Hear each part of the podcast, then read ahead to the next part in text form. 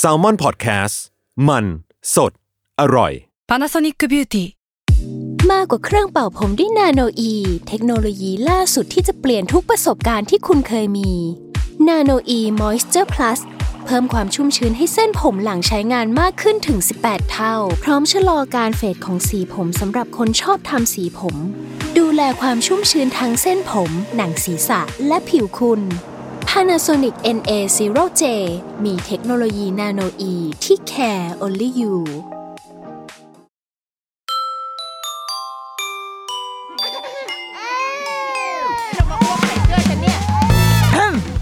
เดรุกี้มัมคุณแม่มือสมัครเลี้ยงกับนิดนก สวัสดีค่ะเดรุกี้มัมคุณแม่มือสมัครเลี้ยงกับนิดนกค่ะ ส่งท้ายเดือนมิถุนายนนี้ ก่อนที่มันจะแบบหมดเดือนนี้ไป พูดเรื่องนี้มันก็แบบไม่อินแล้วใช่ไหมก็คือ อยากร่วมเฉลิมฉลองละกันใช้คำว่าเฉลิมฉลองจะถูกไหมนะ อยากจะพูดคุยละกันในประเด็นของด้วยความที่เดือนนี้มันเป็นเดือนพรายมันเนาะเดือนที่เฉลิมฉลองความแตกต่างหลากหลาย เราไม่อยากพูดคำว่ามันมันคือเดือนที่ที่พูดถึงความภูมิใจ ความแตกต่างหลากหลายทางเพศแหละ แต่เราก็รู้สึกว่า จริง ๆ แล้วมนุษย์เรามันก็แตกต่างหลากหลายในทุก ๆ แง่มุมอยู่แล้วนะแต่อะโอเค เพื่อให้มันเห็นภาพชัด แล้วก็ให้มันตรงกับเดือนนี้ที่สุดมันมันก็คงจะต้องเป็นเรื่องเพศนั่นแหละนะคะ เดือนมิถุนายนตลอดทั้งเดือน ก็เป็นเดือนที่ทั่วทั้งโลกเนาะชุมชนของเหล่าคนที่มีความหลากหลายทางเพศ LGBT LGBTQI A plus และอาจจะ plus plus ด้วยคือมันมีมากจนถ้าเราพูดถูกพูดผิดคือขออภัยนะ แต่ว่าชุมชนของพูดคนที่มีความหลากหลายทางเพศ รวมถึงคนที่ก็คือทุกคนอะคนเพศใดก็ได้เหมือนกันนะคะก็จะออกมาแสดงพลังออกมาแสดงจุดยืนออกมาเดินขบวนเนาะเดินขบวนแบบไม่ได้ประท้วงประท้วงอะไรนะ ก็เป็นการส่งเสียงของตัวเราเองแหละผ่านขบวนพาเรดในวัน ต่างๆ ที่แล้วแต่ว่าแต่ละประเทศแต่ละพื้นที่จะจะจัดขบวนกันในวันไหนนะคะ เราก็เลยลองไปหาที่มาเว้ยคืออยากรู้ ว่าแล้วทำไมมันต้องเป็นเดือนนี้วะก็คือ อันนี้คือจากการแบบค้นหาของฉันนะ มันเป็นการที่จัดในเดือนมิถุนายนเนี่ยก็เพื่อระลึกถึงเหตุการณ์ที่เขาเรียกว่า Stonewall Riot ที่นิวยอร์กคือเมื่อแต่ก่อนนะปี 1969 มันก็ยังเรายังอยู่ในสังคมที่ยังไม่ได้ยอมรับคนที่มีความหลากหลายทางเพศมากขนาดนั้น คือเราเราจำได้ว่าตอนเราเด็ก ๆอะ ตอนเราเป็นเด็กอนุบาลเด็กประถมอะไรเงี้ย การดูละครละครอะ เวลาที่มีตัวละครที่ดูตุ้งติ้ง ดูตุ้งติ้งสมัยนั้น สมัยนั้น เขาจะใช้คำนี้จริงๆนะดิฉันไม่ได้แบบไม่พีซีเลยนะเว้ยมันเป็นคำที่แบบคนเขาใช้กันอะ ดูตุ้งติ้งหน่อยเงี้ยก็จะออกข่าว หรือว่าเวลามีฉากที่ผู้ชายจูบผู้ชายเนี่ย ลงข่าวนะจ๊ะ ออกข่าวนะจ๊ะว่าเฮ้ยละครเรื่องนี้ อยู่ดีก็มีแบบ คนเพศเดียวกันจูบกัน หรือว่าแต่ก่อนมันจะมีละครเรื่องหนึ่งชื่อ ถ้าจำไม่ผิดนะคือเขาวานให้หนูเป็นสายลับซัมติงแล้วก็มันมีตัวละครคนหนึ่งชื่อว่า ชื่ออะไร เออจำจำชื่อไม่ได้แล้วแต่มันเป็นชื่อที่น่ารักมากอะ แล้วก็คนที่เล่นเรื่องเนี้ย คุณชายชาตโยดมมั้งท่านถ้าจำไม่ผิดหรืออีกคนนึงอะคนที่เล่นเรื่องสตรีเหล็กด้วยแต่เราจำชื่อเขาไม่ได้แล้วอะคือเป็นตัวละครที่เป็นเกย์เลย แต่น่ารักมาก คือถ้าเกิดใครดูละครเรื่องนี้ในยุคนั้นนะเหมือนกับเรื่องนี้มันถูกเอามารีเมคใหม่แล้วเนาะแต่อีกสายลับเนี่ยในยุคนั้นอะน่ารักมากเป็นตัวละครที่ทุกคนจะรัก เขาเลย เพราะว่าเพราะมันน่ารักอะ คือมันมีความเป็นมนุษย์มาก และนั่นแหละคือเป็นจุดเริ่มต้นคือมันก็จะค่อยๆมีมีคอนเทนต์มีมีภาพของคนรักเพศเดียวกัน คนที่มีความหลากหลายทางเพศอะมากขึ้นมากขึ้นไปเรื่อยๆในสังคมดังนั้น มันเป็นเรื่องที่ก็ใช้เวลาในสังคมเรานะถ้าถ้าเทียบในช่วงชีวิตเราตอนนี้เราอายุสามสิบกว่าเนี่ย ตอนเด็กๆ กับตอนเนี้ยที่เราโตมามันไม่เหมือนกันเลยนะเว้ย และยิ่งเมื่อย้อนกลับไปเนี่ยหนึ่งเก้าหกเก้าในสมัยนั้น มันก็ยิ่งเข้มข้นกว่านั้นอีกคนที่มีความหลากหลายทางเพศก็จะต้องแบบอ่าเก็บซ่อนตัวเองหน่อยไม่สามารถที่จะแสดงออกมากได้ เพราะว่าไม่ได้เป็นที่ยอมรับ แต่ว่าที่ผับที่ชื่อว่า Stonewall Inn เนี่ยค่ะ เป็นบาร์เกย์อยู่ย่าน Greenwich Village ที่นิวยอร์ก ก็จะเป็นบาร์ที่คนที่มีความหลากหลายทางเพศจะไปรวมตัวกันที่นั่น คือเหมือนเป็นที่เดียวที่ทุกคนยอมรับ แล้วก็ขายแอลกอฮอล์ให้เขาด้วย คือตอนนั้นมันมีกฎหมายถึงขั้นที่ว่าไม่ขายแอลกอฮอล์ให้คนที่เป็นรักร่วมเพศอะ เออ ถึงขั้นนั้นเลย ก็คืออะไร โอ้อดอยากปากแห้งค่ะ ก็เลยทำให้อ่าทุกคนก็จะไปรวมกันที่นั่น แต่ก็ในวันที่ 28 มิถุนายนตำรวจก็เข้าไปแบบตรวจเข้าไปที่บาร์แห่งนั้นแล้วก็มีการใช้ความรุนแรง ที่น่าจะเกินเลยมากเกินไปทำให้เกิดเกิดการจราจรอยู่ตรงนั้นอะเป็นวันวันอยู่หลายวันเลย จนทำให้แบบสังคมก็เริ่มมาจับตามองว่านี่มันเกิดอะไรขึ้นคือมันตีอะไรกันตั้งหลายวันวะแล้วทำไมเจ้าหน้าที่ถึงต้องทำอะไรที่มันเกินกว่าเหตุ ขนาดนั้นกับคนที่จริง ๆ แล้วเขาไม่ได้ทำอะไรผิดเขาก็แค่ไปผับ แล้วก็เขาก็แค่เป็นคนที่มีความแตกต่างหลากหลายทางเพศต่างจากคนอื่น ๆ เท่านั้นเอง นั่นคือมุมมองในสมัยนั้นนะ ที่มันคำว่าต่างจากคนอื่นๆอะ มันก็ต้องมาดีเบตกันอีกนะว่าแล้วมันต่างจากใครแล้ว แล้วคนอื่นๆต่างจากเขาได้ไหมอันนี้โทษไปก่อนนะเว้ยเดี๋ยวแบบโอ๊ยตอนละการอัด EP นี้นี่เป็น EP ที่ฉันเกรงไปหมดแต่เอาเป็นว่าทั้งหมดทั้งมวลอะมาด้วยความแบบไม่มีฉันไม่มีอะไรเลยนะ มันอาจจะใช้คำพูดผิดเฉยๆนะอะแต่นั่นแหละ หลังจากวันนั้นนะคะมันก็เหมือนกลายเป็นหมุดหมาย แล้วก็ทำให้สังคม เอาที่เมกาก่อนก็ค่อยๆ พัฒนาขึ้น มาเรื่อยๆ มีการเดินขบวนหลังจากปีนั้น หลังจากเหตุการณ์วันนั้นในปีถัดๆมาก็มีการเริ่มเดินขบวน เพื่อนึกถึงเหตุการณ์จราจรวันนั้น เริ่มมีการตั้งพรายมันขึ้น รู้สึกจะในยุคของโอบามาอะไรเงี้ยแล้วมันก็กลายเป็นกลายเป็นกระแสไปทั่วโลก มีการทำ ธงสีรุ้ง ที่อันนี้พอไปอ่านแฟกต์มันก็น่ารักดีนะคือแต่ก่อนเนี่ยธงเนี่ยตอนแรกมีแปดสี แต่ว่าพอเอาไปทำไปทำมา มันจะมีสีที่มันพิเศษมากคือสีชมพู ที่ค่าค่า CMYK ของมันอะ มันจะแบบมันจะพิเศษเกินไป ไม่ใช่ว่าไปไปหาซื้อผ้าตามพาหุรัดมาตัดได้ มันมีการต้องยอมให้ได้เฉดนี้โดยเฉพาะ มีสีชมพูกับสี turquoise something ที่มันยากมากและทำให้ ถ้าเราจะทำธงเนี้ยให้มันถูกต้องตามแบบ CI ที่ควรจะเป็นอะต้นทุนมันสูงมากด้วยการย้อมสีการใด ๆเว้ยก็เลยทำให้นักออกแบบเนี่ยอ่าตัดออกก็ได้ เพราะว่าหนึ่งสีชมพูเนี่ยมันเคยถูกใช้ในสมัยนาซีที่เอาไว้อ่า label คนยิวที่เป็นคนรักเพศเดียวกันอะเขาจะแปะอ่าสัญลักษณ์สีชมพูเอาไว้ที่หน้าอก ดังนั้นเขาเลยคิดว่างั้นตัดสีชมพูออกไปดีกว่า เพราะมันเป็นสีแห่งการแบ่งแยกและความเกลียดชัง ส่วนสี turquoise กับสีเขียวเนี่ยมันรวมได้ ก็เลยรวมให้มันกลายเป็นสีฟ้าแทน เลยทำให้ธง Pride ธงสีรุ้งสำหรับ ที่เป็นตัวแทนของชุมชนคนที่มีความหลากหลายทางเพศเนี่ย ในตอนหลังก็เลยเหลือหกสีก็คือสีแดง สีส้ม สีเหลือง สีเขียว สีน้ำเงินเข้ม แล้วก็สีม่วง เหมือนที่เราเห็นเห็นกันในขบวนพรายในทุกวันนี้และในเมืองไทยของเรา มันก็เป็นปีนี้แหละ ที่มันคึกคักขึ้นมา เราคิดว่าที่มันคึกคักขึ้นมาในปีเนี้ยเพราะเรา เราไม่ได้คึกคักกันมาสองสมปีแล้วเนาะด้วยด้วยโรคระบาด เราคิดว่าถ้าเกิดเมื่อสองปีที่แล้วคือสมมติโลกนี้ตัดโควิดออกไปเลยอะเมื่อสองปีที่แล้วมันก็คงเริ่มมีขบวนพรายที่ที่สนุกสนานอะแต่ว่าด้วยความโรคระบาดเรารวมตัวกันไม่ได้ ทุกคนมีโฟกัสอื่น ๆ ที่ต้องทำมันพอปีนี้โรคมันคลี่คลายไปแล้วสถานการณ์คลี่คลาย เราว่ามันเป็นทัมมิ่งที่ค่อนข้างดีมากๆ คือไอการเดินขบวน พรายของของประเทศเราเนี่ย กลับมาในเดือนมิถุนายน ซึ่ง เออเราเรารู้สึกว่ามันคึกคักดีอะคึกคักจนถึงขั้นที่แบบ ลูกเราสังเกตเห็นได้อะวันนั้นเราไปช่วงช่วงเดือนเนี้ยเราเข้าเมืองใช่ไหมเราจะไปเข้าเมืองทุกวันอาทิตย์ ก็พาเขาไปที่ไปจอดรถที่สัมย่านมิทาว คือเลี้ยวรถเข้าไปอะตรงสัมย่านมิทาวเขาก็มีการแบบเดคอเรททั้งตึกของเขาเลยอะให้มันเป็นเป็นธีมสีรุ้งทั้งหมดตั้งแต่ ทางม้าลาย ทางข้ามทางข้ามถนนข้างหน้า ทางที่มันเป็นซอยเล็ก ๆ ที่เชื่อมระหว่างคณะนิติกับสามย่านมิตรทาวน์มันจะเป็นทางม้าลายที่เป็นรุ้งสีรุ้งใช่ไหมคะแล้วก็ทางเข้าสามย่านตรงด้านหน้าที่ติดถนนพระรามสี่เอ๊ะนะเขาเรียกถนนพระรามสี่เพราะว่า ก็มีทางเดินเป็นรันเวย์สายรุ้งรวมถึงข้างในห้างด้วยคือเรียกได้ว่าทุก element น่ะขนาดสติกเกอร์ที่เวลาเราเข้าห้างไปพอเราวัดอุณหภูมิเสร็จสติกเกอร์ที่ติดก็จะเป็นสีรุ้งเหมือนกัน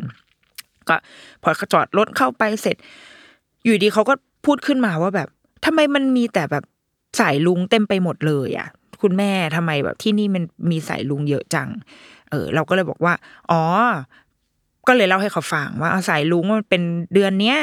มันเป็นเดือนที่ทุกๆคนอะเขาจะเฉลิมฉลองแบบความหลากหลายนะหรือบางคนเขาจะเรียกว่าพรายมันเขาก็ถามว่าเอาแล้วทำไมต้องเป็นสายลุงเราบอกอ๋อสายลุงมันมีหลายสีไงมันคือความแตกต่างก็คือคุยกัน คือมันออบเวียสขนาดที่แบบ เด็กเข้าห้างมาหนึ่งวันแล้วก็แบบเฮ้ยทำไมวะ เราเลยรู้สึกว่าอ๋อเนี่ยมันก็คือ มันคือชีวิตเขาเนาะมันคือสิ่งที่เขาจะได้เจอในทุกๆวัน มันเป็นบรรยากาศที่น่าตื่นเต้นดี แล้วก็วันจริง ๆ วันที่เขาเดินขบวนกันนะคะรู้สึกจะวันที่สิบเออนั่นแหละสักสิบหนึ่งอะมันเป็นวันที่เราอะจะต้องอยู่ตรงนั้นแหละ คือเราทุกทุกทุกอาทิตย์เราจะต้องไปแถวแถววัดแขกเพื่อพาพาลูกไปเล่นแถวนั้นใช่ไหมแต่ว่าอาทิตย์นั้นอะเรา ไม่แน่ใจเลยว่าขบวนมันจะยังไงวะเขาจะปิดถนนฝั่งนี้ฝั่งนั้นฝั่งไหน เราก็เลยอะงั้นขอโดดเรียนแล้วกันก็ไลน์ไปบอกคุณครูว่าวันนี้ขอโดดเรียนก่อน แต่ว่า ยังเข้าเมืองไปอยู่นะ เพราะอยากเห็นบรรยากาศ ก็เลยไปนั่นแหละไปตรงสามย่านแล้วก็ไปที่สวนลุมพินี ก็เลยได้เห็นปลายปลายแล้วคืออีเวนต์มันจบละแล้วก็คนที่เดิน parade ตรงนั้นเขาบางคนเขาก็จะเข้าตามเข้าไปในสวนลุมวันนั้นไปฟังดนตรีในสวนใช่ไหมคะแล้วก็มี เจอฉันเจอใครฉันเจอหม่อมดิว หม่อมดิวก็เดินจากขบวนนั้นมา แล้วก็มาที่ดนตรีในสวน แล้วก็มีแบบ ก็จะเห็นคนที่แต่งตัว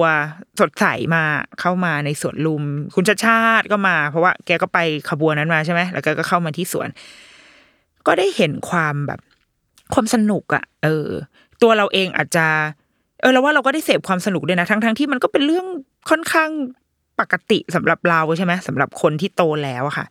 แต่ขนาดเราในปีนี้ที่ผู้ซึ่งไม่ได้เจอมนุษย์มานานมากอะไม่ได้เจอมนุษย์มาเป็นเวลาสองสามปี ไม่ได้เจองานรื่นเริง ไม่ได้ฟังเพลง ไม่ได้เห็นคนรวมตัวกันมากมายอย่างเงี้ย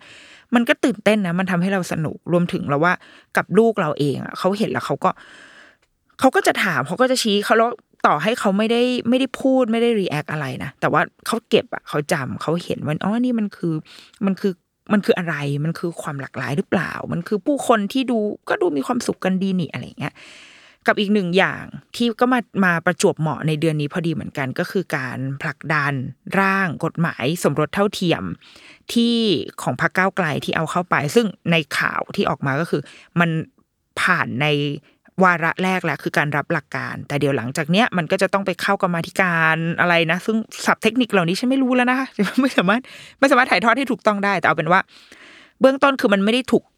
เทอะเหมือนกับกฎหมายหลาย ๆ อันที่มันเข้าไปแล้วมันถูกเทตั้งแต่ตั้งแต่เบื้องแรกอะแต่ตอนนี้ไอ้กฎหมายตัวเนี้ยมันได้รับกันอ่าโอเคโอเค ขอเอาไปดูหน่อย ก็คือเอาเข้าไปทำงานต่อ แต่ว่ามันก็มีกฎหมายที่เข้าไปพร้อม ๆ กัน คือมันตอนนี้มันมีกฎหมายที่ชื่อว่าสมรสเท่าเทียมอยู่ แล้วก็มีกฎหมายที่เรียกว่า พรบคู่ชีวิตที่ทางรัฐบาลหรือว่าทางฝั่งอนุรักษ์นิยมเขาก็จะรู้สึกว่า เอ้ย อันนี้ก็ได้นี่ ความเป็นคู่ชีวิตมันก็มันก็ได้อยู่นะ มันไม่ไม่จำเป็นต้องสมรสเท่าเทียมหรอกอะไรเงี้ยในมุมเรานะ ในความเข้าใจของเรา เอาเป็นว่าอาจจะไม่สามารถใช้อ้างอิงได้แบบ แบบเป๊ะๆแต่ว่าเป็นความเข้าใจระดับชาวบ้านเลยที่ที่อ่านข่าวมาฟังสัมภาษณ์ใด ๆ มา แล้วก็เป็นความเข้าใจในแบบของตัวเราเองอย่างย่อยง่ายที่สุดเลยอะสมรสเท่าเทียม ชื่อมันก็คือสมรสเท่าเทียมนะก็คือ ทุกวันนี้เราแต่งงาน เราทุกคนแต่งงานกันจดทะเบียนสมรสใดๆในความหมายก็คือเป็นผู้ใหญ่ผู้ชายผู้หญิงใช่ไหมคะแต่งงานกัน สมรสเท่าเทียม แค่จะบอกว่าเราเปลี่ยนจากคำว่าผู้ชายผู้หญิงอะเป็นบุคคลกับบุคคล ดังนั้นบุคคลกับบุคคลมันจะเป็นใครก็ได้ จะเป็นผู้ชายกับผู้หญิง เป็นผู้ชายกับผู้ชาย ผู้หญิงกับผู้หญิงหรือ ใครก็ได้ไม่รู้เลย แต่งงานกันได้ แล้วที่เหลือทั้งหมดเท่ากับการสมรสปกติสมรสที่เรามีอยู่ทุกวันเนี้ยคือแค่ไปเปลี่ยนเปลี่ยน concept เบื้องแรกของมันเท่านั้นว่า การสมรสไม่ได้จำกัดอยู่ที่คนต่างเพศเท่านั้น แต่เป็นใครก็ได้คือบุคคลกับบุคคล แล้วที่เหลือ consequence ที่ตามมาทั้งหมดเหมือนเดิม ไม่ได้มีอะไรแบบเปลี่ยนแปลง ถ้าไปเทียบของอเราดู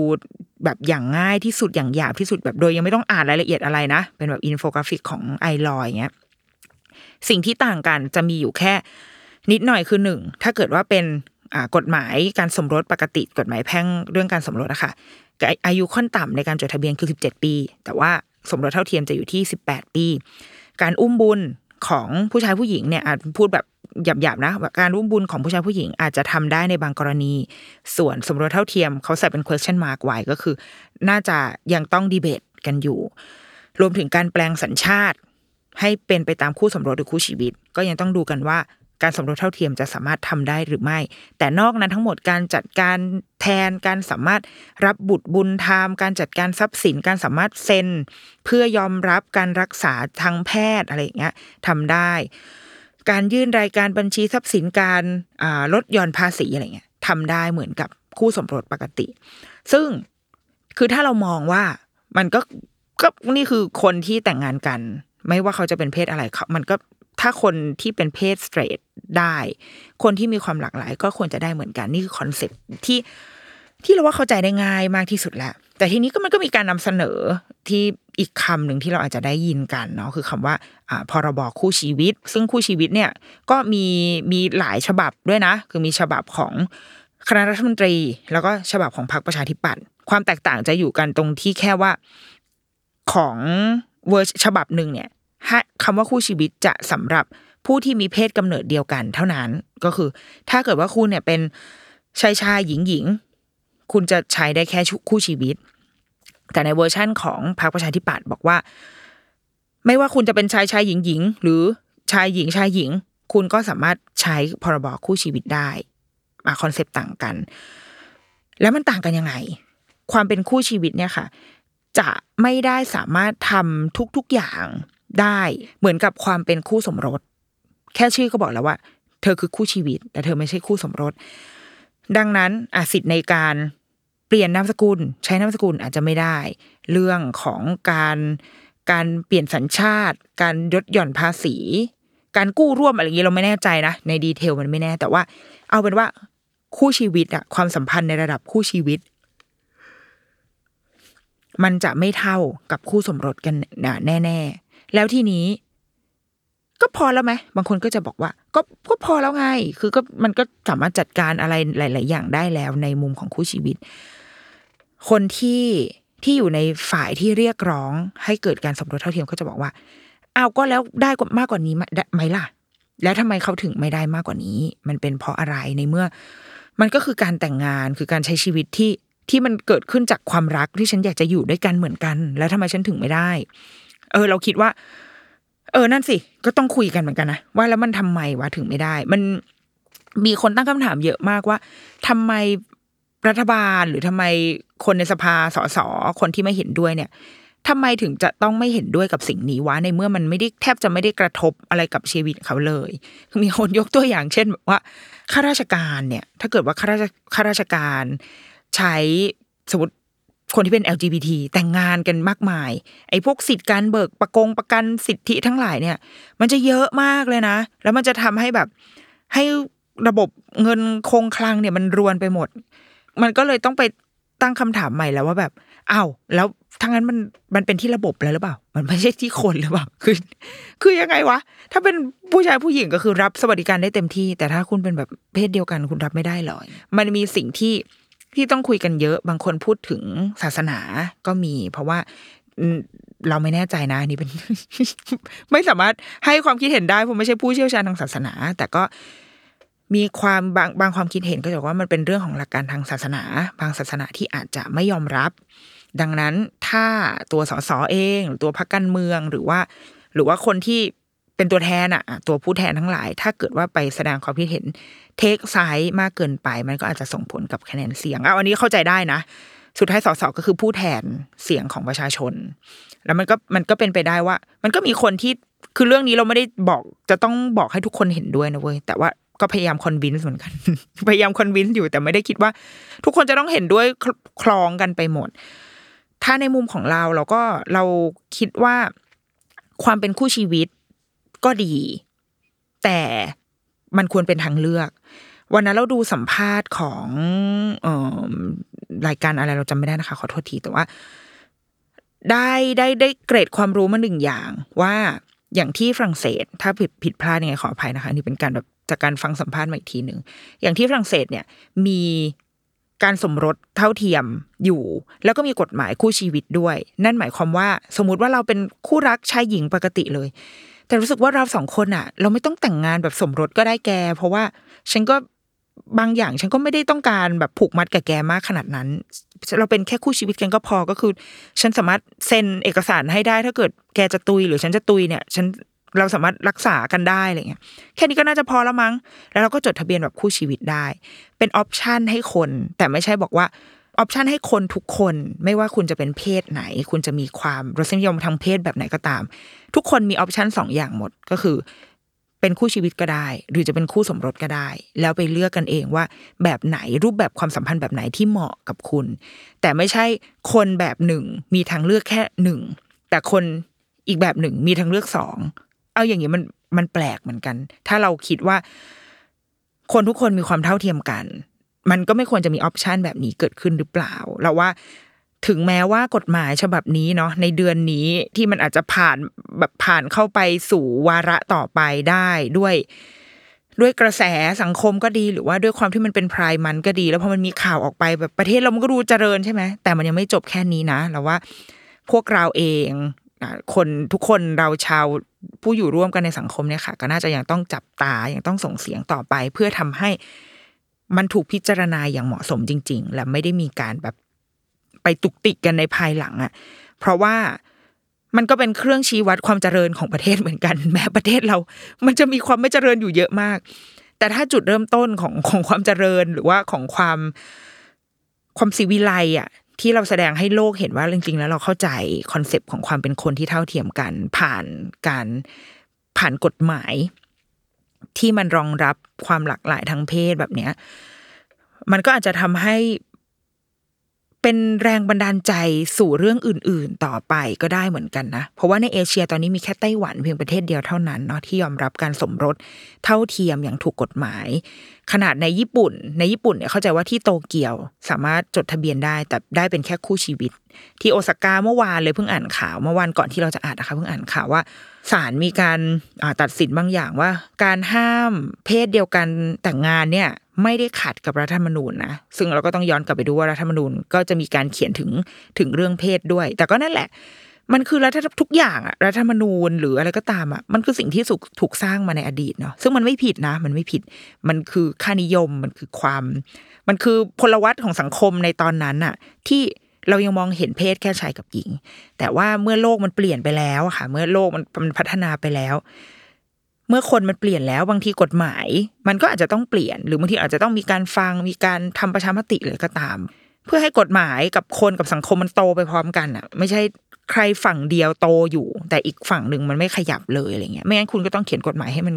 กว้างมากๆ รองรับการเปลี่ยนแปลง ซึ่งนั่นแหละมันก็จะเป็น move ต่อไปเนาะเป็น ถือว่าเป็นเรื่องที่เกิดขึ้นในเดือนมิถุนายนนี้ของในประเทศเราที่เราว่ามันน่าสนุกดีนะ มันเห็นความคึกคัก มันเห็นการพูดถึงประเด็นเหล่านี้ค่ะ ในวงที่มันกว้างออกไป แล้วก็เริ่มเข้าถึงคนแบบ ไม่ได้จำกัดอยู่แค่ในวงเสวนาในวงวิชาการเลยแหละแต่มันแมสมันแมสขึ้นเรื่อยๆ มันเริ่มกลายเป็นที่รับรู้ร้านคงร้านค้า เปลี่ยนรูปโปรไฟล์ใส่สีรุ้งอย่างเงี้ย อย่างน้อยที่สุดมันก็ทำให้เกิด awareness กับผู้คนว่าทำไมต้องเปลี่ยนเกิดอะไรขึ้นอะไปหาไปหาดูสักหน่อยสิเกิดอะไรขึ้น ว่าแล้วมันเกี่ยวอะไรหรอ มันเกี่ยวอะไรกับความแบบความรุกี้มัมหรอ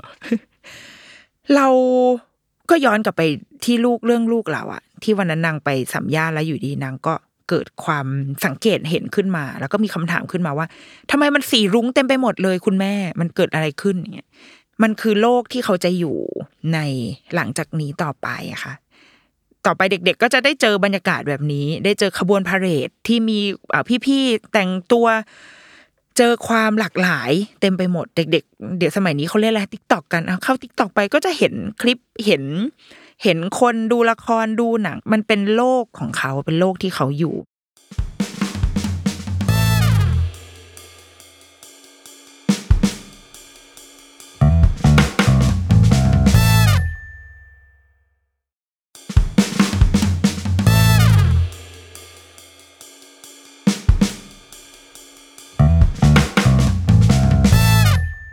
มีครั้งหนึ่งมีวันหนึ่งเราอ่านนิทานเรื่องหนึ่ง เป็นหนังสือที่เราชอบมาก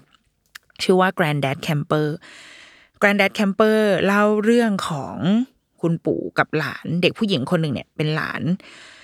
ที่ทุก ๆ ปิดเทอมเขาจะมานอนที่บ้านคุณปู่บ้านคุณปู่อยู่ริมทะเล แล้วก็มีอะไรให้เล่นเยอะมากเลย พอเขามาอ่าแล้วสิ่งที่เด็กผู้หญิงคนนี้ชอบที่สุดก็คือการนอนแล้วก็ให้คุณปู่เล่าเรื่องสมัยก่อนให้ฟัง ซึ่งคุณปู่จะเล่าเรื่องของแกรม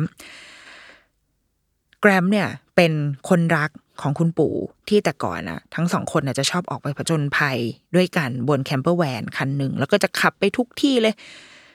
ไปภูเขาไปทะเลไปเดินป่าขับผ่านเมืองเห็นนู่นเห็นนี่ แล้วก็มีชีวิตที่มีความสุขอยู่ด้วยกัน แต่ว่าตอนเนี้ยแกรมเนี่ยจากไปแล้ว แล้วก็หลานก็ถามว่า แล้วทำไมคุณปู่ถึงไม่ไม่ได้แบบขับรถคันนั้นอีกเลย ปู่ก็บอกว่าเออก็ตั้งแต่ไม่มีแกรมก็เลย ก็เลยไม่ได้ไปเหมือนไม่ได้มี มันเหมือนแบบคงเป็นความตรอมใจอะอย่างหนึ่งอะเจ้าหลานก็เลยบอกว่าเอ้ยอย่างนั้นถ้าอย่างนั้นอะ หนูมีไอเดียดีๆ แล้วแบบเรามาเราออกไปผจญภัยกันไหมเออ แล้วทั้งปู่กับหลานก็เลยไปช่วยกันอ่าซ่อมรถ แล้วก็ขับแคมเปอร์แวนคันนี้ออกไป เหมือนเพื่อไประลึกถึงแกรมผู้ที่จากไปแล้ว เป็นหนังสือที่แกรมที่ว่าเนี่ย ภาพในหนังสือก็คือเป็นผู้ชายคนหนึ่ง มีภาพภาพแบบดีเทลในรูปอะค่ะในหนังสือ มันก็จะมีรูปมีฉากหนึ่งที่เป็นแกรมกับคุณปู่เนี่ยจูบกันจริงคือแค่คิสอ่าจูบแก้จูบแก้มกันเฉยๆตอนที่เราอ่านจบเราก็อ่านกับลูกจนจบเลยนะแล้วก็อยากรู้ว่าเออเราอยากรู้เขาคิดยังไง เพราะว่าตอนที่อ่านเราอ่านแบบอ่านปกติเลยนะ ไม่ได้มีการแบบอุ้ยดูสินี่เขาว่าเป็นผู้ชายรักผู้ชายไม่มีก็คือก็แค่อ่านให้มันจบไปเว้ยแล้วพออ่านจบแล้วก็ถามว่า เอ้ยหนูคิดว่ายังไงแบบเขาแบบเขาเป็นอะไรกันเนี่ยเขาบอกอ้าวคุณแม่นี่เขาก็เขาก็เป็นคนที่รักกันไงนี่เห็นไหมแล้วนางก็เปิดไปที่หน้าที่แบบมีจุบกันเขาบอกว่าเขาว่าจุบกัน เพราะว่าเขาเป็นเขารักกันคุณปู่กับแกรมเนี่ยเขารักกันเขาก็เลยจุบกัน เรารู้สึกว่าเด็กอะเขารับรู้เรื่องเนี้ย อย่างเป็นธรรมชาติมาก ๆเลย แต่ในวงเล็บที่ว่าเรา ถ้าเขาไม่ได้มีพื้นฐานแบบความเชื่ออะไรมากนะ คือเราไม่ค่อยเราไม่ได้พูดเรื่องเพศหรืออะไรกับลูกอะ่ะ คือไม่ไม่ใช่ไม่พูดเรื่องเพศ ไม่ได้ไปเลเบลอะไรเยอะแยะ ไม่ได้มีการบอกว่า ผู้หญิงจะต้องเป็นแบบนี้ผู้ชายจะต้องเป็นแบบนี้คือเราจะไม่ค่อยพูดอะไรเรื่องนี้ เราจะพูดแค่เรื่องพื้นที่ส่วนตัวของเขาเฉยๆว่า อันนี้คือพื้นที่ส่วนตัวของเรานะ เราจะไม่ให้คนอื่นเห็น คือไม่ได้จำเป็นจะต้องเป็นแค่ผู้ชายเท่านั้นด้วยซ้ำคือผู้หญิงด้วยกันก็ไม่ได้นะ เออ คือมันมันเป็นเรื่องส่วนตัวของเรา ไม่เกี่ยวกับเพศ ไม่เกี่ยวกับว่าใครเพศอะไร แล้วมีสิทธิ์จะเห็นหรือไม่เห็น แต่มันมันคือทุกคน ดังนั้นเราเลยไม่ได้ไม่ค่อยมีค่าทางด้านเพศอะใส่เอาไว้ให้กับเขาเท่าไหร่ เราเลยรู้สึกว่าเขาอาจจะมีค่ากลางประมาณหนึ่งอยู่ดังนั้นพอเขามาอ่านหนังสือเล่มเนี้ยเขาก็เลย react กับมันแบบ ใสอะใสมากๆเลยเออเขารักกันไงคุณแม่ แล้วเราคิดว่าสำหรับเด็กสำหรับเด็กๆ ทุกคนอะเด็ก ๆ โดยทั่วไปแล้วอะเขาเขารับเรื่องนี้อย่าง natural อะอย่างเป็นธรรมชาติที่สุดว่านี่มันคือความสัมพันธ์ แล้วก็เราได้อ่านบทสัมภาษณ์ของคนเขียนหนังสือเล่มนี้ค่ะเขาก็พูดได้น่าสนใจดีว่า คือการที่เขาเขียนหนังสือเล่มนี้จริงๆมันมันมีแรงบันดาลใจจากวิทยานิพนธ์ที่เขาทำสมัยที่เขาเรียน เขาก็ทำเรื่องนี่แหละ นิทานที่เกี่ยวกับ LGBTQ ทั้งหลาย การสื่อสารประเด็นนี้ผ่านนิทานภาพให้กับเด็กอ่าน เขาพบว่ามันมีอยู่สองประเด็นที่อาจจะหายไปและอาจจะมากไป เรื่องแรกก็คือเรื่องของคนแก่ คนที่สูงอายุสูงวัย แต่ว่าเป็นคนกลุ่มนี้เป็นคนกลุ่ม LGBTQ ที่ไม่ค่อยได้ถูกเล่าถึงมากนัก กับประเด็นที่สองก็คือ หนังสือส่วนใหญ่มักจะมุ่งไปที่เรื่องของการคัมเอา ความสับสนว่าแบบ ฉันเป็นหรือไม่เป็น แล้วฉันจะแสดงออกมันออกมายังไงอะไรเงี้ยหนังสือส่วนใหญ่จะไปพูดประเด็นนั้นแทนจน จนอาจจะเยอะไป ไม่ใช่ไม่ดีนะมันเยอะไปคือหนังสือพวกนี้มันมันมันจำเป็นแหละ มันจำเป็นต้องใช้เพื่อให้แบบบางทีหลายคนมาอ่าน แล้วมันคลี่คลายหัวใจเนาะแต่เขาเลือกที่จะเขียนหนังสือเล่มนี้คนเขียนเล่มนี้ชื่อว่าแฮร์รี่วูดเกตเขาเลือกที่จะเล่าถึงความเป็น LGBTQ อะแบบ ปกติธรรมดา เล่าว่ามันก็คือความสัมพันธ์ทั่วไป เล่าโดยที่ไม่ได้ขยี้อะไรเลย ไม่ได้ขยี้ว่า แต่ปู่กับแกรมก็เลยแบบอยู่ด้วยกันไม่ได้ เพราะไม่มีกฎหมายรองรับอะไรเงี้ยไม่มีไม่ไม่พูดถึงแล้วจริง ๆ คือทิ้งให้มันเป็นปริศนาด้วยซ้ำเพราะว่า พอเราอ่านจนจบ เราก็ยังคิดอยู่เหมือนกันในมุมในความเป็นผู้ใหญ่อะเนาะเอ๊ะ และไอ้หลานนี่มันหลานใครวะมันมันมายังไงวะมันผ่านการอดอปเหรอหรือว่า หรือจริง ๆ แล้ว แกรมเนี่ยแต่งงานกับผู้หญิง แล้วก็มีลูกแล้วก็มีหลานหรือยังไงคือคือเราไม่รู้อะและหนังสือก็ปล่อยให้มันเป็นปริศนาไปด้วยซ้ำนะ ไม่เฉลยไม่อะไรเลยคือ ให้พูดคุยให้มันเกิดการดิสคัสแทน แต่ว่าไม่ได้พยายามจะไปไปขยี้อะไรให้มันมากมาย เพราะว่านี่มันคือหนังสือเด็ก และสิ่งที่เขาต้องการจะนำเสนอคือแค่ว่าให้เด็กได้คุ้นเคยกับกับความปกติธรรมดาแบบนี้ของความสัมพันธ์ที่เขาต่อไปนี้เขาจะได้เห็นมันมันเสมอเสมอแล้วที่ว่า เราอาจจะเห็นคุณพ่อ ลูกเพื่อนที่โรงเรียนที่มากับคุณพ่อ และคุณพ่อ หรือลูกเพื่อนที่โรงเรียนที่มากับคุณแม่และคุณแม่ หรือมากับคุณพ่อคนเดียวหรือมากับคุณแม่คนเดียว ทั้งหมดนั้นคือความหลากหลายที่มันจะเกิดขึ้นได้ รวมถึงแบบเราเราทำงานกับหนังสือเนาะดังนั้นเราจะเห็นเทรนด์ของหนังสือสมัยนี้อะค่ะห้าหกปีที่ผ่านมา ต่างประเทศนะในต่างประเทศในวงเล็บว่าในต่างประเทศ ตัวละครหลัก ทั้งทั้งหลายแหล่หรือว่าตัวละครรองนางรับบทนางตัวประกอบอะไรเงี้ย มันจะเริ่มหลากหลายมากขึ้น หลากหลายในที่นี้คือ ทั้งตัวหลักเองนะ protagonist ทั้งหลายแหละก็ไม่ได้จำเป็นต้องเป็นเด็กที่ดูแบบโหเด็กหล่อเด็กผู้หญิงที่ผู้หญิงผู้หญิงมัดแกละแต่งตัวหน้าตาน่ารักน่าเอ็นดู แบบเป็นผู้หญิงในอุดมคติของทุกคนเป็น Audrey Hepburn เดินมาอะไรเงี้ยไม่ใช่ก็คือ ตัวละครเอกสามารถเป็นใครก็ได้ หนังสือหลาย ๆ เล่มบางทีก็จะใช้ตัวละครเอกเป็นเด็กผิวสี เด็กที่มีความเมื่อวันก่อนเพิ่งอ่านนิทานเล่มหนึ่งเป็นเด็กที่ตาขี้เกียจตาแบบ เหมือนตามันจะไม่สอดคล้องกันอะเออ มีอาการตาขี้เกียจเด็กที่มีความพิการก็มีคนที่มีความหลากหลายทางเพศ เป็นคนที่มีต้องใส่ฮิญาบอะไรเงี้ย ถูกบอกเล่าอย่างปกติธรรมดาในหนังสือ เป็นเพื่อนเป็นเพื่อนเพื่อนเป็นเด็กนักเรียนที่อยู่ในห้อง แล้วก็ไม่ได้มีการขยี้ประเด็นอะไรด้วยนะ ไม่ได้มีการบอกว่า เพื่อนของฉันคนนี้เป็นนับถือศาสนาอิสลาม จึงใส่หิญาบไม่มีไม่ต้องพูดถึง แค่ใส่เข้ามาให้มันเป็นเรื่องปกติ เพื่อให้เด็กๆ คุ้นเคยว่าเหล่านี้คือเรื่องปกติคือความปกติใหม่คือ new normal ทั้งหลายแหละ ที่เราพยายามจะพูดกัน เนี่ยคือ new normal ของของพวกเขาเว้ยของเด็ก Gen Alpha คือการเห็นเรื่องเหล่านี้ ในชีวิตประจำวัน ในการออกไปเดินห้างแล้วก็อาจจะเจอพี่ผู้ชายที่กำลังจุบกับพี่ผู้ชายอยู่ได้เกิดขึ้นได้เป็นเรื่องปกติมาก ๆ ดังนั้นเราคิดว่าต่อไปเนี้ย แบบหลังจากโลกหลังจากเนี้ยต่อไปอะมันมันจะกลายเป็นความปกติขึ้นเรื่อยๆ มันจะกลายเป็นเรื่องธรรมดาขึ้นเรื่อยๆ เมื่อพยายามจะขวางความปกตินั้นอะ เขาจะกลายเป็นความไม่ปกติทันทีพอเด็กๆ รุ่นเนี้ยเด็กเจนอัลฟารุ่นลูกเราเมื่อโตเข้าไป เขาจะรู้สึกว่าผู้ใหญ่กำลังทำอะไรกันหรอทำอะไรกับความปกตินี้ที่เขาคุ้นเคยหรอเป็นอะไรกันมากไหมทำไมถึงต้องมาวุ่นวายกับเรื่องเรื่องที่มันธรรมดามากๆเหล่านี้ แล้วมันจะดูเป็นตัวตลกทันทีอะที่ไปขวางความปกติที่เกิดขึ้นในโลกที่มันหมุนไปแบบมีพลวัตเกิดขึ้นอยู่ทุกวันอย่างเงี้ยดังนั้น โอเค มันอาจจะไม่เกิดขึ้นเร็วๆนี้ในปีสองปีนี้ แต่เราเชื่อว่ามันไม่มีใครแบบขวางการเปลี่ยนแปลงอันนี้ได้ และในในความเรานะความพ่อแม่เองก็เช่นกัน เราคิดว่า เราเองก็ต้องค่อยๆ เราอาจจะโตมาด้วยความเชื่อแบบไหนก็ตามแต่เนาะแต่ว่าเราว่าสุดท้ายแล้วโลกมันจะมูไปสู่ความหลากหลายในทุกเรื่องไม่ใช่แค่เรื่องเพศ มันจะมูไปสู่การยอมรับ กันมากขึ้น ไม่ว่าเราจะต่างกันในด้านไหนในในร่างกายในทางความคิดในศาสนาความคิดเห็นทางการเมืองหรืออะไรก็ตามแล้วว่ามันจะ move ไปทางนั้นเสมอ เราจะเริ่มมองเห็นความแตกต่างหลากหลาย เข้มข้นขึ้นเรื่อยๆเสมอ ความกังวลของเรา มันเกิดขึ้นได้เนาะเราเคยแบบเคยได้รับคำถามจาก คุณพ่อแบบถามมาในไลฟ์เลยนะเครียดมากตอบไงดีวะถามเนี่ยแหละเรื่องนี้เราเราแบบเลี้ยงลูกยังไงดีให้เขาให้เขาไม่ให้เขาเป็นสเตรทอะ คุณพ่อมีความกังวลอะไรเงี้ย ซึ่งเราก็เราก็บอกได้ค่ะว่า ไม่รู้แล้วก็คงไม่มีวิธีการเหล่านั้นด้วยซ้ำแต่เราเชื่อในการเลี้ยงลูกให้ให้เขามีทัศนคติที่ดี ต่อเพศ ต่อเพศของเขา นั่นซึ่งนั่นหมายถึงเพศอะไรก็ได้ด้วยนะหนึ่งคือเขาต้องเห็นฟังก์ชันของของตัวเขาเองก่อนมองเห็นตัวเองก่อนว่าเขาเกิดมาพร้อมกับอวัยวะแบบไหน เกิดมาพร้อมกับร่างแบบไหนก่อน แต่ว่าที่เหลือที่เหลือหลังจากนี้รสนิยมความชอบ ความเป็นตัวเขาเราว่ามันคือการมันคือการ explore ของเขานะ มันคือ มันคือหน้าที่ของเขาที่จะต้องค้นหา มันเปลี่ยนแปลงได้ มันเลื่อนไหลได้เสมอ ดังนั้น คุณพ่อคุณแม่ หน้าที่เดียวของเราคือเราว่ารักษาความสัมพันธ์ เอาไว้ให้ดีที่สุดน่าจะดีกว่า เราไม่มีหน้าที่ในการไป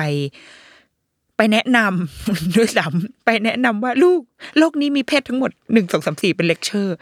ก็ไม่ต้องก็ได้อะมันก็เข้าเข้า Google เดี๋ยวเขาก็อ่านได้ บางทีเราอ่านเดี๋ยวเราจะโปะแตกไงข้อมูลไม่ดีเดี๋ยวลูกมันเถียง เรารักษาความสัมพันธ์เอาไว้ดีกว่า เพราะสุดท้ายแล้ว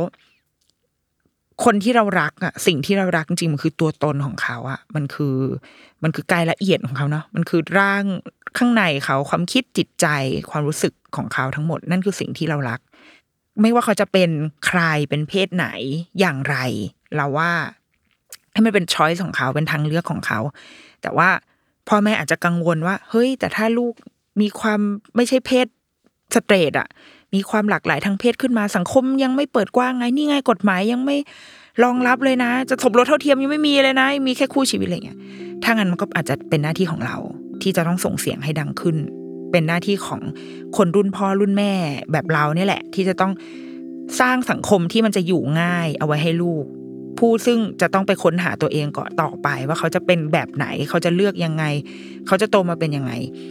เราไม่มีวันรู้เนาะเรารักษาความสัมพันธ์กับลูกเราไว้ได้ และเราช่วยกันสร้างสังคมที่มันโอเค สร้าง